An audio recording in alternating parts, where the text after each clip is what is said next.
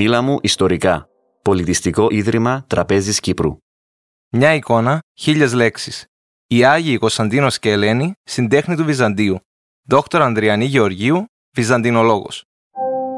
Αναφυσβήτητα, ένας είναι ο εικονογραφικός τύπος που μας έρχεται αμέσως στο μυαλό όταν ακούμε για απεικονίσεις των Αγίων Κωνσταντίνου και Ελένη στη Βυζαντινή τέχνη και δεν είναι άλλος από την παρουσίαση των δύο Αγίων με αυτοκρατορικά ενδύματα και στέματα να στέκονται δεξιά και αριστερά ενός ξύλινου σταυρού, τον οποίον η χριστιανική παράδοση έχει συνδέσει με το τίμιο ξύλο της Σταύρωσης του Χριστού.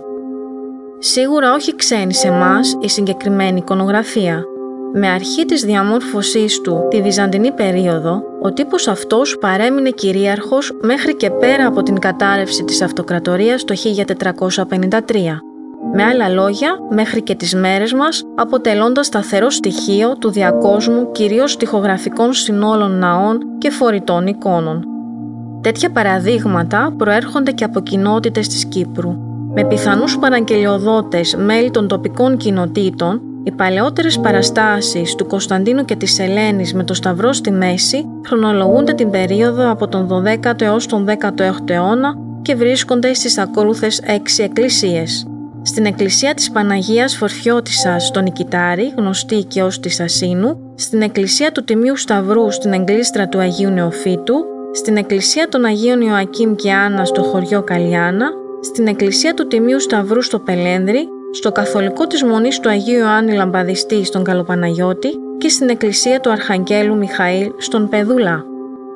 Τέχνη με αργή εξέλιξη βυζαντινή, Εξού και τα επαναλαμβανόμενα εικονογραφικά θέματα μέσα από αιώνες αλλαγών διατήρησε ένα πυρήνα συντηρητισμού και κανόνων αποσκοπώντας τη δημιουργία ευανάγνωστων παραστάσεων υποταγμένων σε μια ιεραρχία αξιών προς όφελος της προβολής του βαθύτερου πνευματικού και ιδεολογικού τους νοήματος.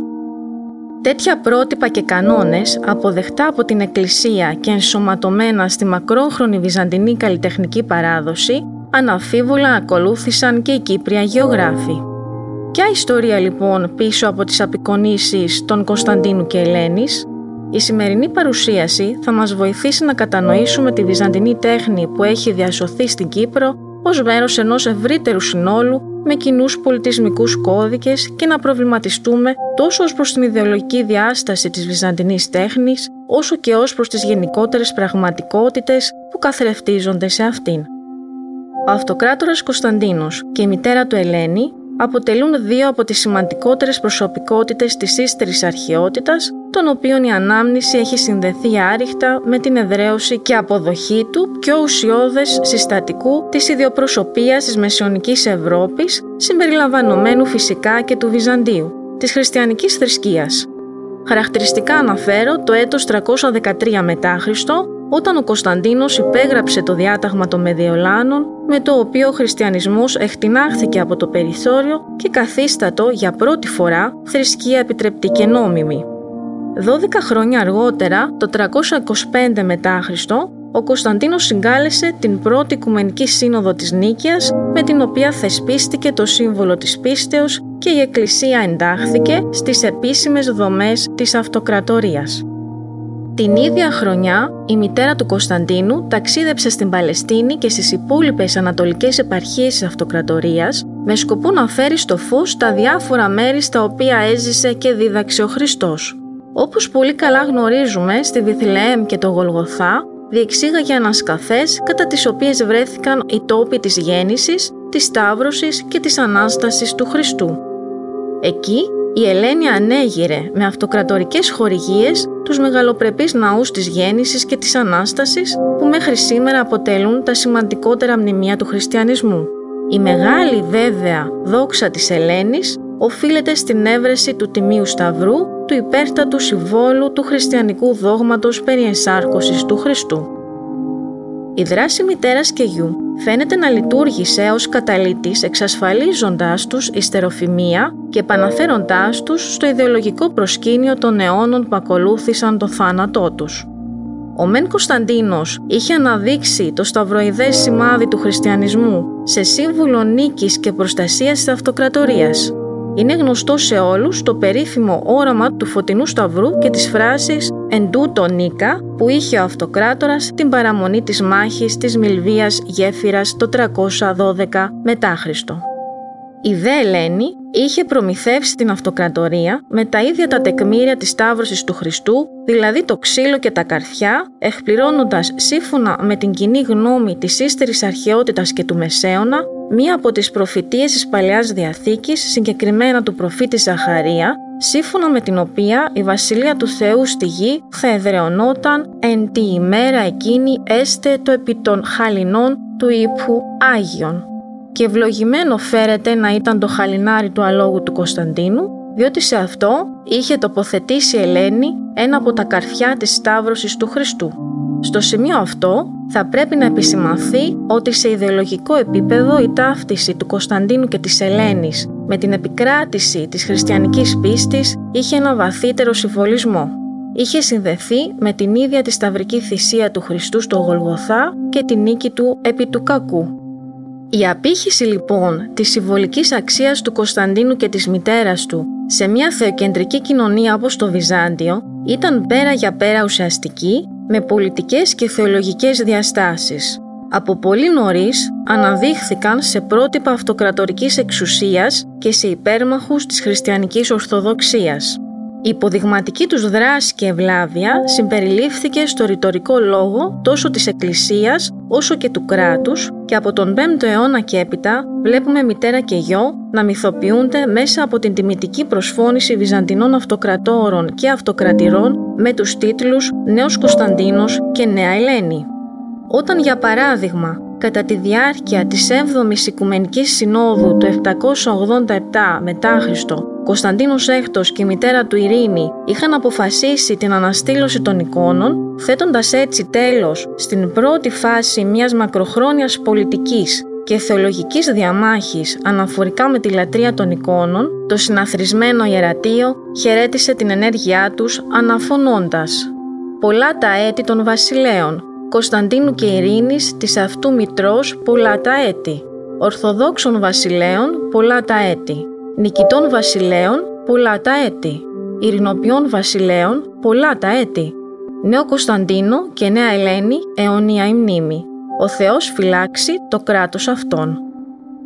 Η περίοδος της οικονομαχίας, δηλαδή της θεολογικής και πολιτικής διαμάχης που ξέσπασε στη Βυζαντινή Αυτοκρατορία αναφορικά με την προσκύνηση των χριστιανικών εικόνων, υπήρξε σταθμός στην πορεία απόδοσης τιμών στα πρόσωπα του Κωνσταντίνου και της Ελένης στο Βυζάντιο, μιας και αποτέλεσαν σημαντικό μέρος της επιχειρηματολογίας με την οποία η εικονοφιλική παράταξη επικράτησε της οικονομαχικής. Οι εικονόφιλοι, στην προσπάθειά τους να βρουν απρόσβλητο προηγούμενο για μια πρακτική που ήθελαν να υπερασπιστούν, παρουσίασαν μητέρα και γιο ως προστάτες των θρησκευτικών εικόνων. Από τις πηγές της εποχής πληροφορούμαστε για πρώτη φορά ότι ο Κωνσταντίνος είχε τοποθετήσει στις εκκλησίες που είχε ανεγείρει εικόνες του Χριστού και όλων των Αγίων για να προσκυνούνται από τους πιστούς. Μαθαίνουμε επίσης ότι η Ελένη κατά τη διάρκεια της επίσκεψής της στους Αγίους Τόπους είχε και αυτή διακοσμήσει τους εκεί ναούς με εικόνες και μοσαϊκά όπως αυτό της Παναγίας Βρεφοκρατούσα στην εκκλησία της Παναγίας στη Βιθλεέμ. Να αναφέρω παρενθετικά ότι κανένα από τα θρησκευτικά έργα που τα βυζαντινά εικονοφιλικά κείμενα απέδωσαν στον Κωνσταντίνο και την Ελένη δεν έχει διασωθεί ως τις μέρες μας. Αμέσως μετά το οριστικό τέλος της οικονομαχίας το 842 μετά Χριστό, μητέρα και γιος εξειδανικεύονται ακόμη περισσότερο, μιας και παρουσιάζονται τόσο σε γραπτά όσο και σε οπτικά μέσα ως τιμωρή των εχθρών της χριστιανικής ορθοδοξίας. Σε μια μινιατούρα από το ψαλτήρι του Χλουντόφ, για παράδειγμα, ο Κωνσταντίνος απεικονίζεται να εκδιώκει με το θριαμβευτικό σημάδι του Σταυρού τους αλόθρησκους και τους αιρετικούς. Η ιδέα αυτή εμπεριέχεται και στον ύμνο που αφιέρωσε ο εικονόφιλος Πατριάρχης Κωνσταντινούπολης Μεθόδιος I στον Κωνσταντίνο και την Ελένη. Διαβάζω αυτό λεξί. «Ο των ανάχτων άναξ και Θεός, ο πλουσίες δωρεές κατά κοσμών τους αξίους, αυτός ουρανόθεν ως περπάβλων των αηδήμων, διασημείου του σταυρού σε, Κωνσταντίνε, εζόγρισεν, εν τούτο φύσας νίκα τους εχθρούς σου. όν αναζητήσας συν μητρή Θεόφρονη και ευρών ως επόθης, τούτους κατά κράτους ετροπόσο. Συν αυτή ούν οικέτεδε υπέρ Ορθοδόξων βασιλέων και του φιλοχρίστου στρατού και πάντων των την μνήμην σου τελούν των πιστός, των μόνων φιλάνθρωπων λυτρωθήνε πάσης οργής. Είναι επίσης σημαντικό να αναφερθεί πως τα όσα εξελίχθηκαν κατά την διάρκεια της ιδεολογικής διαμάχης για τις εικόνες συνέβαλαν καθοριστικά στην ευρύτερη αναγνώριση της αγιότητας του Κωνσταντίνου και της Ελένης. Από το 842 μετά Χριστό και έπειτα παρατηρείται ανωδική τάση της συστηματικής προβολής και εξύμνησης του Κωνσταντίνου και της μητέρας του ως Άγιοι της Ορθόδοξης Εκκλησίας τόσο σε γραπτές όσο και σε οπτικές πηγές.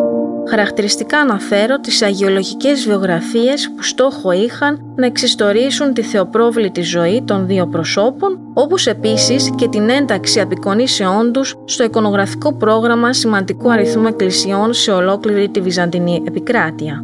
80 περίπου εικονογραφικά παραδείγματα που χρονολογούνται από τον 9ο αιώνα και έπειτα έχουν επίσημα καταγραφεί και βρίσκονται σε βυζαντινές εκκλησίες, στην Καπαδοκία, στην Κρήτη, στη Φωκίδα, στην Καστοριά, στην Άξο, στη Λακωνία, στα Κύθυρα, στον Εύρο, στον Άθο και στην Κύπρο. Τίποτα δυστυχώς δεν έχει διασωθεί στην ίδια την πρωτεύουσα της Βυζαντινής Αυτοκρατορίας, την Κωνσταντινούπολη, για ευνόητους μάλλον λόγους. Σε καμία όμως περίπτωση δεν μπορεί να αμφισβητηθεί η ύπαρξή τους. Πληροφορούμαστε από τις παραστάσεις σύντομη χρονικέ ένα κείμενο που οι μελετητές υποστηρίζουν ότι έχει γραφτεί κατά την περίοδο της οικονομαχίας ότι ποστρέτα του Κωνσταντίνου και της Ελένης κοσμούσαν την αυτοκρατορική πόλη ήδη από τον 5ο αιώνα. Συγκεκριμένα, το κείμενο αναφέρει ότι γλυπτές αναπαραστάσεις του Κωνσταντίνου και της Ελένης να κρατούν ανάμεσά τους το σύμβολο του Σταυρού ήταν ορατές στην αγορά του Θεοδοσίου του Πρώτου, γνωστή και ως αγορά του Ταύρου, στην αγορά του Βοός και στο Μίλιον κοντά στην εκκλησία της Αγίας Σοφίας. Και στις τρεις περιπτώσεις, τα αγάλματα του Κωνσταντίνου και της Ελένης ήταν τοποθετημένα στον κύριο οδικό άξονα της Κωνσταντινούπολης, γνωστή ως Μέση Οδός, όπου πραγματοποιούνταν σημαντικές αυτοκρατορικές και θρησκευτικές πομπές. Γίνεται γρήγορα αντιληπτό ότι η επιλογή του τόπου δεν ήταν τυχαία, αναδεικνύοντας για ακόμα μια φορά την ιδεολογική σημασία που μητέρα και γιος είχαν για τους Βυζαντινούς. Όταν μετά τη λήξη της οικονομαχίας η παρουσία εικόνων του Κωνσταντίνου και της Ελένης στους ναούς εντατικοποιήθηκε, ο εικονογραφικός τύπος που υιοθετήθηκε και καθιερώθηκε σε ολόκληρη την αυτοκρατορία συμπεριλαμβανομένης και της Κύπρου, ήταν ίδιος με αυτόν που οι κάτοικοι της Κωνσταντινούπολης είχαν συνηθίσει μέχρι τότε να αντικρίζουν κατά μήκος της μέσης οδού, δηλαδή με αυτοκρατορικές ενδυμασίες να στέκονται δεξιά και αριστερά του Σταυρού. Η παλαιότερη σωζόμενη απεικόνηση βρίσκεται στην εκκλησία του Τοκαλή στον Κιόρεμε της Καπαδοκίας και χρονολογείται μεταξύ 913 και 920 μετά Χριστό δηλαδή δύο αιώνες νωρίτερα από τις παλαιότερες διασωθήσεις απεικονίσεις των Αγίων Κωνσταντίνου και Ελένης στις έξι εκκλησίες της Κύπρου που αναφέρθηκαν στην αρχή αυτής της παρουσίασης. Οπτικά ενδιαφέρον όλες οι απεικονίσεις του Κωνσταντίνου και της Ελένης με ξεκάθαρες επιρροές από την τέχνη της Βυζαντινής Αυτοκρατορικής Αυλής, μιας και το συγκεκριμένο εικονογραφικό μοτίβο ήταν πολύ διαδεδομένο στις απεικονίσεις αυτοκρατόρων και αυτοκρατηρών. Μερικά τέτοια παραδείγματα είναι ορατά στα νομίσματα του αυτοκράτορα Φωκά και της συζύγου του Λεοντίας, στο μοσαϊκό από την εκκλησία της Αγίας Σοφίας με τους αυτοκράτορες Κωνσταντίνο ένα το μονομάχο και ζωή και στο δίπτυχο σε ελεφαντόδοντη πλάκα με τον Ρωμανό τέταρτο Διογέννη και την Ευδοκία Μακρεβολίτισσα. Η διάταξη μάλιστα της ανδρικής φιγούρας στα αριστερά όπως κοιτάμε και της γυναικείας στα δεξιά προέβαλε συγκεκριμένα μηνύματα σχετικά με το ρόλο και τη θέση του καθενός στην κοινωνική και πολιτική ιεραρχία. Αρκεί να αναφέρω ότι στην αριστερή θέση παρουσιαζόταν πάντοτε ο ισχυρότερος.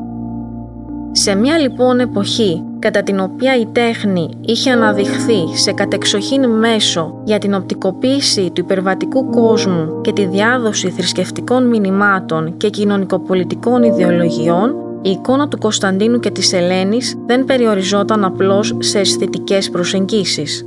Απέναντίας, η εικόνα τους είχε δύναμη ή με χίλιες λέξεις, μεταδίδοντας το ευρύτερο κοινωνικό πλέγμα της αυτοκρατορίας από την Καπαδοκία έως την Λακωνία και τα Κύθυρα, από την Καστοριά έως την Κρήτη και την Κύπρο, τις θεμελιώδεις ιδεολογικές συντεταγμένες του Βυζαντινού κράτους, δηλαδή την ιδέα της θεοκρατίας και την ιδέα της Ορθοδοξίας. Με άλλα λόγια, το παράδειγμα του Κωνσταντίνου και της Ελένης μας δείχνει ότι τόσο η τέχνη όσο και ο γραπτός λόγος δεν γίνονταν μηχανικά και ότι η σχέση ανάμεσα στο κίνητρο και την υποδοχή ήταν καθοριστικό κομμάτι της δημιουργικής διαδικασίας. Η ιδεολογική διάσταση της βυζαντινής τέχνης είναι αναμφισβήτητα σημαντική Εξίσου σημαντική είναι και η έντονη τυποποίηση της βυζαντινής τέχνης μέσα από την προσκόλληση σε αρχέτυπα, τα οποία τόσο οι τότε Κύπρια γεωγράφοι όσο και η σημερινή διάδοχή τους καλούνται να αποδώσουν. Μέσα σε αυτό το πλαίσιο της δημιουργικής διαδικασίας, το περιθώριο καινοτομίας ασφαλώς και υπήρχε όπως για παράδειγμα η χρήση ενός αφηγηματικού κύκλου συνεχόμενων σκηνών που αφορούν την έβρεση του τιμίου ξύλου από την Ελένη. Η συγκεκριμένη μάλιστα καινοτομία συναντάται αποκλειστικά στην Κύπρο ήδη από τα τέλη του 15ου αιώνα σε δύο εκκλησίες αφιερωμένες στον Τίμιο Σταυρό, συγκεκριμένα στην Πλατανιστάσα και στην Κυπερούντα και σε μια τρίτη εκκλησία στο Παλεχώρι αφιερωμένη στην Παναγία Χρυσοπαντάνασα. Σε αυτές τις τρεις εκκλησίες, η Ελένη παρουσιάζεται να ανακρίνει τους Ιουδαίους και κατόπιν τον Ιούδα Κυριακό να τις υποδείξουν το σημείο που είναι θαμένο το τίμιο ξύλο. Μετά την ανασκαφή και έβρεση τριών σταυρών, ακολουθεί η ταυτοποίηση του θείου ξύλου μέσα από το θαύμα της νεκρής γυναίκας. Να αναφερθεί στο σημείο αυτό ότι στη συγκεκριμένη εκδοχή έβρεσης του Ιερού Ξύλου πρωταγωνιστικό ρόλο είχε ο Εβραίος Ιούδας Κυριακός και πρόκειται για μια παράδοση ιδιαίτερα διαδεδομένη στην Δυτική Εκκλησία ήδη από τον 6ο αιώνα. Σε εικονογραφικό πλαίσιο, τα πρώτα δυτικά παραδείγματα της ιστορίας εντοπίζονται σε δύο δυτικά χειρόγραφα του 9ου αιώνα, στο Κανόνες Κονσιλιάρου και στο Βέσον Χούνερ Κέπετπουχ. Το θέμα παρουσιάζεται έντονα και στη μνημιακή τέχνη της δύσης, όπως για παράδειγμα στην εκκλησία του 15ου αιώνα, Καπέλα Φαρφένσε, στο Μοντετζόρτζιο της κεντρικής Ιταλίας. Όχι όμως στο Βυζάντιο, όπου είχε επικρατήσει μια δεύτερη εκδοχή, κειμενική μόνο και όχι εικονογραφική, σύμφωνα με την οποία η Ελένη είχε βρει το τίμιο ξύλο με τη βοήθεια του Επισκόπου Ιερουσαλήμων Μακάριου. Η διαφορετική προσέγγιση του θέματος ανάμεσα στη Δύση και το Βυζάντιο διακρίνεται ξεκάθαρα σε ένα τρίπτυχο του 12ου αιώνα γνωστό ως τα Δελότ, το οποίο δημιουργήθηκε στο Βέλγιο προκειμένου να φιλοξενήσει δύο τρίπτυχα βυζαντινής προέλευσης. Στο κεντρικό βυζαντινό τρίπτυχο, ο Κωνσταντίνος και η Ελένη παρουσιάζονται στην καθιερωμένη τους εικονογραφία. Στο δυτικό όμως κομμάτι του έργου παρουσιάζονται αφηγηματικές σκηνές με τον Κωνσταντίνο στα αριστερά να ασπάζεται το χριστιανισμό και με την Ελένη στα δεξιά να βρίσκει τον τίμιο Σταυρό με τη βοήθεια του Ιούδα Κυριακού. Μέχρι λοιπόν το 15ο αιώνα, περίοδο κατά την οποία αρχίζουν να νοικοδομούνται οι τρεις εκκλησίες στην Πλατανιστάσα, στην Κυπερούντα και στο Παλεχώρι, οι εικονογραφικοί κύκλοι με σκηνές θρησκευτικές αλλά και θεογραφικές στο πρίσμα των ιστορικών αφηγήσεων ήταν σε ευρεία χρήση στη Δύση. Η τότε πολιτική κατάσταση της Κύπρου, αρχικά ως χτίση των Φράγκων και έπειτα των Βενετών, μας επιτρέπει να υποψιαστούμε ότι οι αλλαγές που σταδιακά εκδηλώθηκαν στις απεικονίσεις του Κωνσταντίνου και της Ελένης στο νησί ήταν πιθανότατα το αποτέλεσμα αιώνων συνύπαρξης βυζαντινών και δυτικών στοιχείων. Μάλιστα, η αποδοχή, αφομοίωση και εφαρμογή του συγκεκριμένου εικονογραφικού θέματος δεν ήταν καθόλου τυχαία. Κατά την περίοδο της λατινοκρατίας του νησιού παρατηρείται μια έντονη λατρευτική τάση προς το Σταυρό και την Ελένη τόσο από τους Λατίνους όσο και από τον αυτόχθονα Ορθόδοξο πληθυσμό. Βασικό στοιχείο που ενθάρρυνε την αφοσίωσή τους φαίνεται να ήταν η κατοχή τεμαχίων του Τιμίου Ξύλου που και οι δύο πλευρές είχαν συνδέσει με την επίσκεψη της Ελένης στο νησί. Ο Γερμανός ευγενής Βίλμπραν που είχε φτάσει στην Κύπρο το 1211 ως προσκυνητής αναφέρει σε κείμενό του πως ο σταυρός του καλού ληστή του εκδεξιών του Χριστού Σταυροθέντος φυλασσόταν στη μονή του Σταυροβουνίου. Στο κείμενο είναι σαφές πως στις αρχές του 13ου αιώνα ο έλεγχος της Μονής ανήκε στην Ορθόδοξη Εκκλησία, δεδομένο όμως που άλλαξε τον αιώνα που ακολούθησε. Κείμενα των John Mondeville, Ιάκοπους Τεβερόνα και Λούτολφ Βον Ζούσεν αναφέρονται πλέον στον λατινικό έλεγχο της Μονής από το τάγμα των Βενεδικτίνων. Μάλιστα, σε περιγραφές των Βίλχεμ Βον Μπόλτενσέλε, Νικολό Μαρτονί και Οριάν Τεοζιέρ διαβάζουμε πως στην περίοδο αυτή η συλλογή των ιερών κοιμηλίων και λιψάνων που οι Βενεδικτίνοι μοναχοί είχαν υπό την φροντίδα τους στη Μονή είχε εμπλουτιστεί με τεμάχιο του ιδίου του τιμίου ξύλου και καρφιού της Σταύρωσης. Προς τα τέλη του 15ου αιώνα η Μονή είναι και πάλι υπό Ορθόδοξη διοίκηση Συγκεκριμένα, ο Δομινικανός μοναχός Φέλιξ Φέμπερ, μετά από διαδοχικές επισκέψεις του στη Μονή το 1480 και 1483, επισημαίνει σε αναφορά του πως η επιμέλεια του χώρου και των κοιμηλίων της Σταύρωσης είχε αφαιθεί σε ένα μόνο άτομο μέλος του Ορθόδοξου κλήρου. Το χρονικό του Λεόντι Μαχερά, ένα έργο του 15ου αιώνα, του οποίου η αφήγηση ξεκινάει με τον εχριστιανισμό της Κύπρου την περίοδο βασιλείας του αυτοκράτορα Κωνσταντίνου και της μητέρας του Ελένης, παρουσιάζει την κυριότητα τέτοιων ιερών κοιμηλίων ως άκρο σημαντική τόσο για τους Λατίνους όσο και για τους Ορθόδοξους του νησιού. Πληροφορούμαστε μάλιστα σε ένα σημείο της αφήγησής του ότι σε αρκετές περιπτώσεις οι Λατίνοι δεν αποδέχονταν την αυθεντικότητα των τεμαχίων που η Ορθόδοξη πλευρά είχε στην κατοχή της. Διαβάζω αυτό λεξί. Και γιατί οι Λατίνοι φθονούν τους Ρωμαίους, κρύβγουν τα θαύματα, τα γινίσκονται από τα εικονίσματα και από τα τίμια ξύλα εις τας εκκλησίας των Ρωμαίων, όχι διαπιστίαν αμέ διαφθόνων, Δια τούτον ελαλούσασιν ότι ο Σταυρός δεν είναι τίμιον ξύλων. Οι εκκλησιαστικοί Λατίνοι αμέ τα θαύματα χινίσκονται από τέχνες. Τα θαύματα δηλαδή στις Ορθόδοξες Εκκλησίες παρουσιάζονταν από τους Λατίνους ως κόλπα. Σε άλλες πάλι περιπτώσεις, το έργο του Μαχερά επιτρέπει να διαφανεί μια διάθεση συνύπαρξης ανάμεσα στους δύο πληθυσμούς – όταν για παράδειγμα στις αρχές του 14ου αιώνα μέλη της οικογένειας του Φράγκου βασιλιά της Κύπρου Ούγου IV θέλησαν να αναγύρουν μια εκκλησία στη Λευκοσία και να την αφιερώσουν στον Τίμιο Σταυρό, η όλη διαδικασία ξεκίνησε με τις ευλογίες του Ορθόδοξου Επισκόπου της πόλης. Ο Μαχεράς καταγράφει επίσης ότι μετά την αποπεράτωση του ναού, ο Ορθόδοξος Πατριάρχης Αντιόχιας Ιγνάτιος δεύτερος είχε προσφέρει ως δώρο μια ασημένια σταυρόσχημη θήκη με λείψανα Αγίων και με ένα μικρό κομμάτι από τον Τίμιο Σταυρό. Αξίζει να αναφερθεί πως η συμμετοχή των Ορθοδόξων σε λιτανίες και θρησκευτικές εορτές των Λατίνων, για παράδειγμα Corpus Christi, δεν ήταν φαινόμενο ξένο για την Κύπρο του 14ου αιώνα.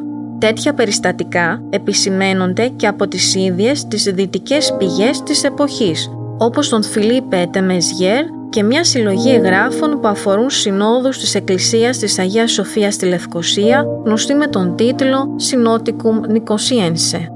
Οι αφηγήσεις λοιπόν του Μαχερά σε συνδυασμό με τον εικονογραφικό κύκλο της έβρεσης του Τιμίου Ξύλου από την Ελένη στις τρεις εκκλησίες στην Πλατανιστάσα, στην Κυπερούντα και στο Παλεχώρι δεν είναι τίποτα άλλο παρά εκφάνσεις μιας σχέσης συμβίωσης ανάμεσα σε Λατίνους και Ορθοδόξους που από ό,τι φαίνεται κατά διαστήματα υπήρξε ευνοϊκή ως προς την ανάπτυξη αλληλεπιδράσεων στο νησί.